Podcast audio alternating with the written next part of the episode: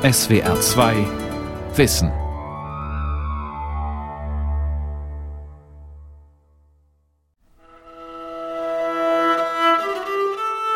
Ich weiß nur wenig von Ritter Ivanhoe, antwortete der Pilger mit bewegter Stimme. Ich wollte, ich würde ihn besser kennen, da ihr, Lady, Anteil an seinem Schicksal nehmt. Ich glaube, er hat die Schikanen seiner Feinde in Palästina überstanden und ist im Begriff, nach England zurückzukehren. Also ich habe Ivanhoe zum ersten Mal in der Filmfassung von 1952 kennengelernt. Das war kurz vor Weihnachten und ich war sehr gefrustet, weil ich den Film nicht zu Ende sehen durfte. Ich wollte wissen, wie es ausgeht. Und ich glaube, das ist das, was die meisten Leser an diesem Roman wirklich anzieht. Das ist ein wirklich, wirklich spannendes Buch. Inzwischen unterhielten sich Cedric und Athelstan über den Zustand des Landes, die Streitigkeiten in der königlichen Familie, die Fäden und Zwiste des normannischen Adels und über die Möglichkeit, dass die unterdrückten Angelsachsen sich doch noch einmal von der normannischen Herrschaft befreien könnten. Diese Frage nach den ethnischen Konflikten oder eben auch zum Beispiel die Frage nach dem konkreten Verhältnis zwischen Politik und Religion, das sind also alles Themen, die in Scotts Roman auftauchen, die in seinem 19. Jahrhundert eine Rolle spielen, aber die, glaube ich, auch für die heutige Leserschaft immer noch interessant sind.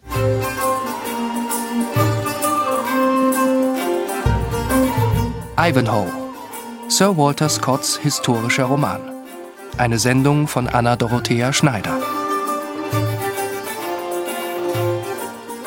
Im Dezember 1819, vor genau 200 Jahren, erschien in Edinburgh ein Buch mit dem Titel Ivanhoe. Es trug den Vermerk vom Autor des Waverley. Ein Name wurde nicht genannt. Erst Jahre später wurde bekannt, dass der schottische Baron und Jurist Sir Walter Scott der Verfasser dieses und etlicher anderer historischer Romane war. Vor Ivanhoe schreibt er ungefähr neun historische Romane über Schottland. Der erste aus dieser Reihe ist Waverley, 1814 anonym herausgekommen. Und mit Waverley erfindet Scott den historischen Roman neu, muss man sagen. Es gibt schon vor Scott Romane, die im Mittelalter spielen, aber er macht was Neues daraus. Er verwendet eine Figur, die nicht historisch verbürgt ist, also eigentlich so eine Art Jedermann-Figur, jemand, der keine besonders hervorstechenden Charaktereigenschaften hat. Und das ist etwas, was das Publikum an Scotts Roman sehr geschätzt hat. Ivanhoe gehört da auch mit in diese Reihe, denn äh, auch Wilfred of Ivanhoe ist jetzt nicht unbedingt der strahlende Held. Frauke Reitemeyer, Anglistin und Spezialistin für schottische Literatur an der Universität Göttingen. Dass Walter Scott auch Menschen aus dem einfachen Volk als individuelle Figuren zeichnet, bis hin zu ihren sprachlichen Eigenheiten, war für die damalige Literatur neu. Zwar hatte der Schauerroman des 18. Jahrhunderts schon historisches Kolorit benutzt, aber er spielte immer in höheren Kreisen und war mehr dem Fantastischen als dem Realismus zugeneigt. Das populärste Buch von Scott blieb sein Roman über Ivanhoe, den Ritter, der für seinen König, aber auch für zwei Frauen kämpft. Die tugendhafte, etwas hochmütige Rowena und die edelmütige und mutige Rebecca. Die Geschichte spielt im Mittelalter, eine bis heute beliebte Epoche im historischen Roman. Es geht in Ivanhoe um Treue und Ehre, um einen schwelenden Bürgerkrieg und die Ausgrenzung von Minderheiten. Aber der Roman erzählt auch von einem volkstümlichen Herrscher, der lieber das Abenteuer sucht, statt sich verantwortungsvoll seinen Regierungsgeschäften zu widmen. Er zeigt, wie sinnlos blutige Kämpfe sind und wie dumm und ungerecht religiöser Fanatismus. Und natürlich geht es um die Liebe. Ivanhoe, ein Mann zwischen zwei Frauen. Das ist ein ganz toller Abenteuerroman. Und die Vielzahl an Figuren, mit denen Scott da arbeitet, die bedeutet, dass eigentlich jeder und jede irgendetwas findet, was ihn oder sie ganz besonders anzieht. Also ob das jetzt das bunte Mittelalter- und Ritterdasein ist oder diese sächsische Prinzessin, die als Schachfigur durch die Gegend geschoben wird und eigentlich gar nicht selber handeln darf oder Rebecca als die gute, edle, wahre, hochgebildete Frau. Da gibt es ganz, ganz viele Möglichkeiten, sich zu identifizieren. Walter Scott breitet ein spannendes und humorvolles Sittenpanorama der Zeit aus. Auf 600 Seiten verwebt er geschickt historische Begebenheiten mit Legenden und Fiktion. Tim Sommer, Literaturwissenschaftler an der Universität Heidelberg. Scott hat natürlich bestimmte Muster geprägt, wie man auch mit Geschichte und mit Geschichtlichkeit literarisch umgehen kann. Ich glaube, was er vor allen Dingen geleistet hat, ist, dass er Geschichte nicht als etwas Trockenes wahrgenommen hat, nicht als etwas, was rein durch die Fakten belegt ist, sondern konkret auch als Gegenstand der Begeisterung hervorrufen kann.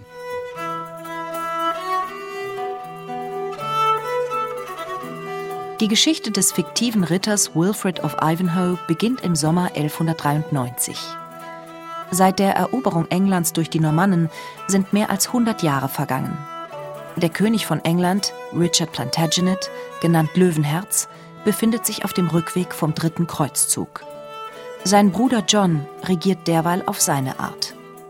Angelsachsen sind Menschen zweiter Klasse. Die Sprache des Adels und der Gerichte ist Französisch.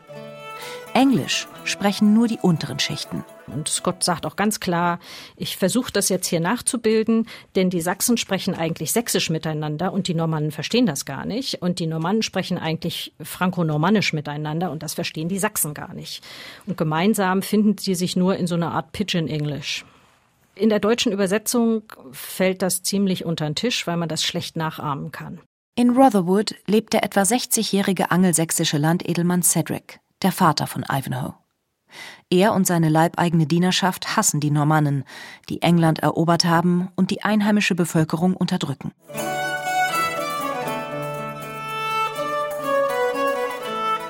Cedrics Haus war ein niedriges, unregelmäßiges Gebäude, das mehrere Höfe oder Einfriedungen enthielt und einen beträchtlichen Raum einnahm. Der Größe nach zu urteilen, musste der Bewohner ein wohlhabender Mann sein – es unterschied sich jedoch gänzlich von den hohen, mit Türmchen und Zinnen versehenen Gebäuden, in denen der normannische Adel residierte. Ein tiefer Graben war um das ganze Gebäude gezogen. Zwei Palisaden aus gespitzten Baumstämmen verteidigten das äußere und das innere Ufer des Grabens. In diesem Haus wohnt Cedric mit seinem Mündel Lady Rowena. Ihr Zimmer beschreibt Scott mit viel Liebe zum historischen Detail aber auch mit leiser Ironie. Nicht weniger als vier silberne Kandelaber, auf denen große Wachskerzen brannten, erleuchteten dieses Zimmer. Doch möge keine heutige Schöne die angelsächsische Prinzessin um diese Pracht beneiden. Die Wände des Zimmers waren so schlecht verputzt und hatten so viele Risse, dass die schweren Wandbehänge vom Nachtwind bewegt wurden. Scott zeichnet Rowena, eine der beiden weiblichen Hauptfiguren, als Idealbild einer jungen Frau der damaligen Zeit. Nach dem besten Ebenmaß ihres Geschlechts gebildet, war Rowena groß, doch nicht so groß, dass sie dadurch die Aufmerksamkeit auf sich gezogen hätte. Ihr Teint war sehr zart und hell, doch verhinderten die vortreffliche Kopfform und ihre feinen Gesichtszüge den nichtssagenden Ausdruck der makellosen Schönheiten zuweilen eigen ist. Ihre klaren blauen Augen schienen gleichermaßen fähig zu entflammen wie zu schmelzen, zu gebieten wie zu flehen. Cedrics Sohn Ivanhoe wollte Lady Rowena heiraten. Doch sein Vater hat einen anderen Bräutigam für sein Mündel ausersehen. Athelstan, den letzten Spross des angelsächsischen Königsgeschlechts. Weil Ivanhoe zudem noch gegen den Willen seines Vaters am Kreuzzug König Richards teilgenommen hat, hat Cedric ihn verstoßen und enterbt. Nun aber kommt Ivanhoe in einer Gewitternacht als armer Pilger verkleidet in das Haus seines Vaters zurück. Dabei trifft er auf den normannischen Tempelritter Bois Gilbert, der auf dem Weg zu einem Turnier ist. Und noch ein weiterer Mann ist dorthin unterwegs. Isaac von York, ein jüdischer Kaufmann. Sie alle bitten um Unterkunft für die Nacht in Cedrics Haus. Sie werden eingelassen, aber Isaac schlägt der allgemeine Judenhass der Zeit entgegen. Keiner von den anderen Gästen Cedrics will ihn neben sich sitzen lassen. Der Autor Walter Scott bezieht damit kritisch Position. Also wenn Sie an Figuren wie Isaac denken oder seine Tochter Rebecca, das sind Figuren, die in der gesellschaftlichen Struktur der damaligen Zeit eigentlich an den Rand gedrängt sind. Und er stellt sich da ganz dezidiert als Autor des 19. Jahrhunderts dar, also als ein aufgeklärter, reflektierender Autor, der diese Ausgrenzung auch ganz deutlich zum Thema macht. Ein hoher, viereckiger, gelber Hut von eigentümlicher Form, die Leute seines Volkes tragen mussten, damit man sie von den Christen unterscheiden konnte, bedeckte sein Haupt. Neben dem religiösen Konflikt gibt es den ethnischen. Auf der einen Seite die Normannen, die Eroberer und Unterdrücker, auf der anderen Seite die Angelsachsen als Geknechtete. Man könnte nun meinen, damit seien die Grenzen zwischen Gut und Böse markiert. Aber so leicht macht Scott es sich und seinen Lesern nicht. Auch die Angelsachsen haben moralische Schwachpunkte. Er zeichnet sie als genauso judenfeindlich wie die Normannen. Ihre Tischmanieren sind barbarisch. Sie sind genauso dumme und brutale Haudegen wie die anderen auch. Also die Kritikpunkte, die er hat, die Unfreiheit, äh, die Unterdrückung durch den Klerus und durch den Adel. Also, das sind meiner Meinung nach keine historisch akkuraten Kritikpunkte, sondern die ziehen sich daraus, dass äh, Scott an der sehr, sehr stark durch die schottische Aufklärung geprägten Universität Edinburgh Geschichte und Jura studiert hat. Und da kommen seine Ideen her. Die Figur des Ritters Ivanhoe vertritt den aufklärerischen Toleranzgedanken. In Cedrics Haus nimmt er unerkannt an einem Nebentisch seine Mahlzeit ein und bietet Isaac einen Platz an. Als Ivanhoe vom Plan des christlichen Tempelritters Bois Gilbert erfährt, den Juden ermorden und ausrauben zu lassen, bringt er Isaac in Sicherheit. Aus Dankbarkeit besorgt Isaac für Ivanhoe ein Schlachtross und eine Rüstung. Damit kann jetzt auch Ivanhoe am Turnier teilnehmen. Er tritt als der Enterbte an und besiegt den Templer Bois Gilbert. Ein schwarzer Ritter, der seinen Namen nicht nennen will, kommt ihm dabei zu Hilfe. Ivanhoe kann gerade noch von Lady Rowena den Siegerkranz empfangen, bevor er in Ohnmacht fällt. Denn er ist schwer verwundet. Man nimmt ihm Helm und Rüstung ab. Das wohlgebildete Gesicht eines jungen Mannes von ungefähr 25 Jahren, von kurzem, blondem, dichtem Haar und Flossen, zeigte sich – doch sah es bleich aus wie der Tod und war hier und da mit einigen Blutstreifen gezeichnet. Jetzt entdeckte man, dass die Spitze einer Lanze durch das Armstück der Rüstung gedrungen war und ihm in der Seite eine Wunde beigebracht hatte. Isaacs Tochter, die heilkundige Rebecca, kümmert sich um Ivanhoes Verletzungen. Dabei verliebt sie sich in ihren Patienten, obwohl sie weiß, dass diese Liebe keine Erfüllung finden kann.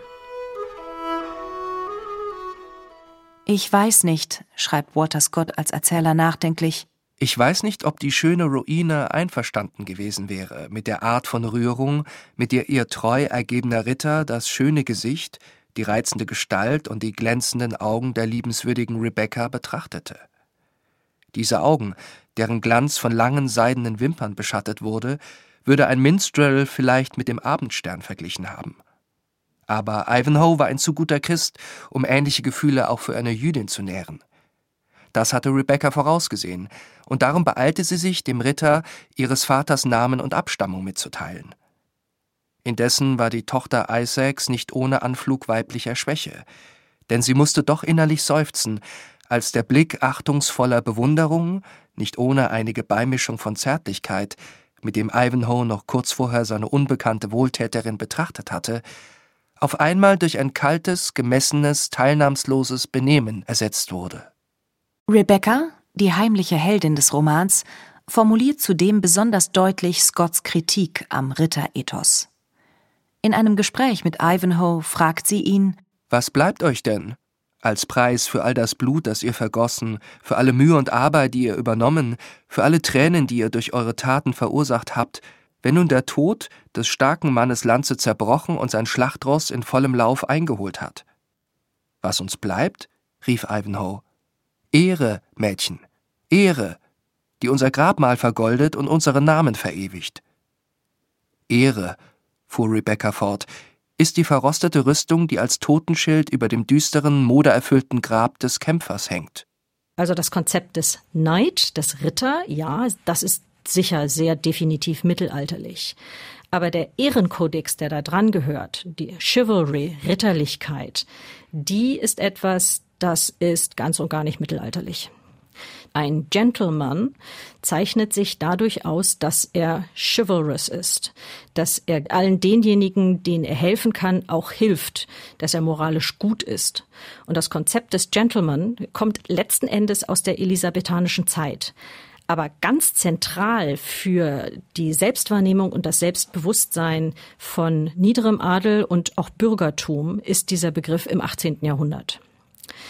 Das heißt, wenn Scott also diese Konzepte von Chivalry in den Mittelpunkt rückt, dann ist das für den englischen Leser nicht primär eine mittelalterliche Verhaltensweise, sondern das gehört sich so. Das ist ein aufrechter und gerader Gentleman, der Wilfred of Ivanhoe, und deswegen muss er sich so verhalten. Auf dem Rückweg vom Turnier wird der Tross um den verletzten Ivanhoe überfallen. Cedric und sein Mündel Rowena, ihr Bräutigam Athelstan sowie Isaac und Rebecca werden als Gefangene auf ein normannisches Schloss gebracht und in Einzelhaft gesperrt. Der Edelmann Dubracy bedrängt Rowena, ihn zu heiraten. Der Templer Bois Gilbert will Rebecca zwingen, ihm zu Willen zu sein. Nur ihre Drohung, aus dem Fenster zu springen, hält ihn von einer Vergewaltigung ab. Wir sehen in dem Tempelritter, der Rebecca ja verfolgt, eine Figur, die argumentativ versucht, sie davon zu überzeugen, dass eine Allianz mit ihm oder eine Liaison mit ihm für sie positiv wäre. Ich halte das für sehr unmittelalterlich. Im Mittelalter hätte jemand, der diese Machtposition hat, nicht Stunden seines Lebens damit zugebracht, mit Rebecca darüber zu diskutieren, ob sie mit ihm jetzt geht oder nicht. Dass er das tut, zeigt, wir sind hier in einem idealistischen, in einem idealen Mittelalter, nicht in einem realistischen. Plötzlich erschallt vor dem Schloss mit den Gefangenen ein Schlachthorn. Eine Schar Geächteter hat das Gebäude umstellt. Ihr Anführer ist Robin Hood, der hier in Scotts Geschichte unter dem Namen Loxley auftritt. Ihnen angeschlossen hat sich der geheimnisvolle schwarze Ritter, der niemand anderes ist als König Richard Löwenherz. Außerdem eine ganze Menge angelsächsischer Bauern. Sie fordern, die Gefangenen herauszugeben. Mit Ivanhoe hat sich Scott eine Hauptfigur zugelegt, die gefühlt drei Viertel des Romans, de facto so zwei Drittel des Romans, gar nicht aktiv an irgendeiner Handlung teilnehmen kann, weil er nämlich verletzt ist und gepflegt werden muss. Das heißt, wir brauchen auf irgendeine Art und Weise eine Figur, die die Handlung außerhalb des eigentlichen Protagonisten voranbringt. Und das ist Robin Hood in Kombination mit Richard Löwenherz, dem schwarzen Ritter. Es kommt zu einem erbarmungslosen Kampf. Das Schloss brennt ab.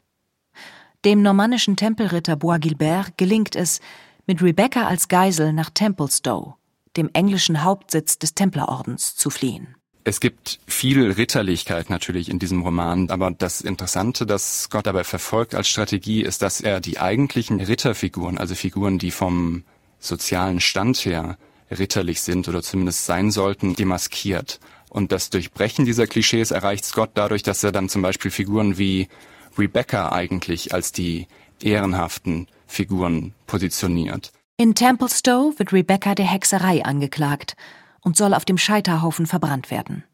Gerade noch rechtzeitig ist Ivanhoe zur Stelle. Im letzten Zweikampf mit dem Normannen Bois Gilbert überlebt Ivanhoe und ist damit Sieger. Rebecca ist befreit. Dann erscheint Richard Löwenherz, der das Mordkomplott seines machtgierigen Bruders überlebt hat. Er lässt dessen Mitverschwörer verhaften und fordert, die Ordensversammlung der Templer sofort aufzulösen. Und das ist ja an sich schon auch eine starke Geste, dass er den eigentlichen König, der ja die Zentralfigur dieser historischen Epoche sein sollte, eigentlich nur am Rand auftauchen lässt. Als eine bestimmte verkleidete Figur, aber eben nicht als der große strahlende Herrscher. Also weil er eben gerade nicht diese Klischees bedient, sondern eben ein Licht wirft auf die anderen Figuren, die scheinbar unwichtigen Figuren, die die Geschichte auch immer vergisst. Am Ende versöhnt sich Cedric mit seinem Sohn Ivanhoe. Und dieser kann nun endlich seine Jugendliebe Rowena heiraten.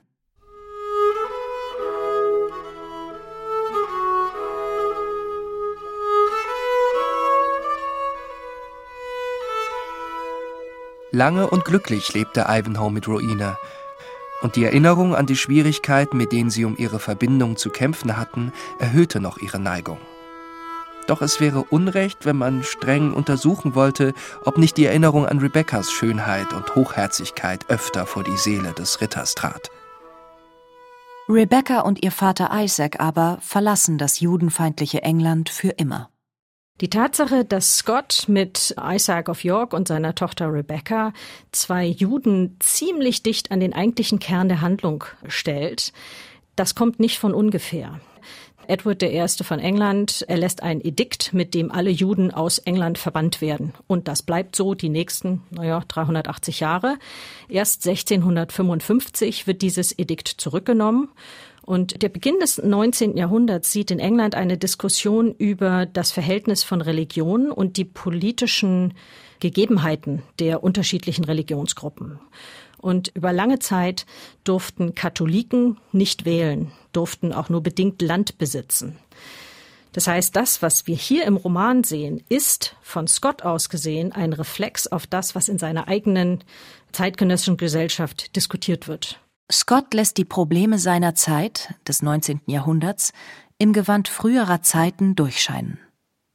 Er findet originelle Charaktere, beschreibt detailreich mittelalterliche Orte, Kleidung, Gebräuche und sprachliche Eigenheiten, aber alles mit durchaus kritischem Blick. Da ist ein König, der kein strahlender Held ist, sondern sich versteckt hinter einer Rüstung, die keiner erkennt der mehr Spaß daran hat, mit Leuten Faustkämpfe auszutragen, als sein Land zu regieren.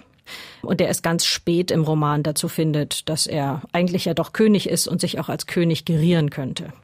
Wir haben den Adel, der hemmungslos unterdrückt und Leute ausbeutet.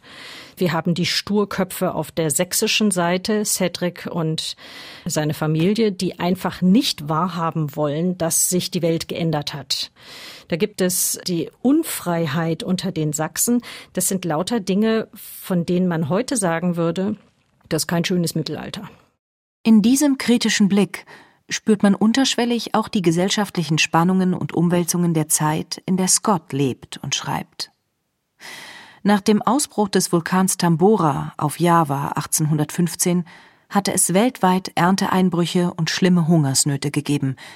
Die Getreidepreise stiegen, es kam zu Protesten und Unruhen, auch in England.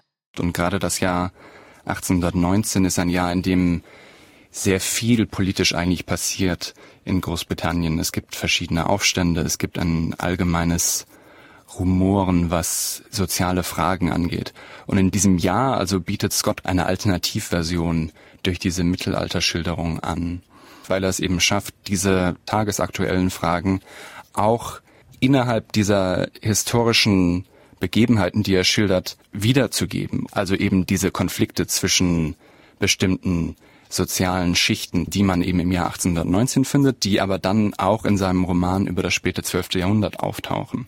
Und diese politischen Debatten, die es in seiner Zeit gegeben hat, gibt es dann eben auch rückversetzt in der Zeitepoche, über die er schreibt. Bei Scott werden keine Kornkammern geplündert, aber die geächteten Wildern unter Robin Hoods Führung in den Jagdrevieren der hohen Herren. Und König Richard verhält sich im Roman ähnlich verantwortungslos wie der zu Scotts Zeit lebende Prinzregent George IV. Scotts Romane bringen den Leserinnen und Lesern historisches Wissen nahe und noch etwas mehr. Ich glaube, es ist auch immer eine Frage nach der moralischen Botschaft, die Scott gleichzeitig mit in den Roman verpackt. Ivanhoes Treue und Rebecca's Mut sind tatsächlich vorbildlich. Und auch die historische Figur des Richard Löwenherz soll ein moralisches Beispiel sein, wie Scott am Ende seines Romans unterstreicht. Mit dem Leben des edelmütigen, aber zu romantischen Fürsten gingen all die Pläne unter, die sein Ehrgeiz und sein Edelmut entworfen hatten. Ihm ward der Tod verhängt an fremdem Strand, vor einer kleinen Burg von niedrer Hand. Erbleichend staunte man den Namen an. Stoff für Moral, doch Stoff auch zum Roman.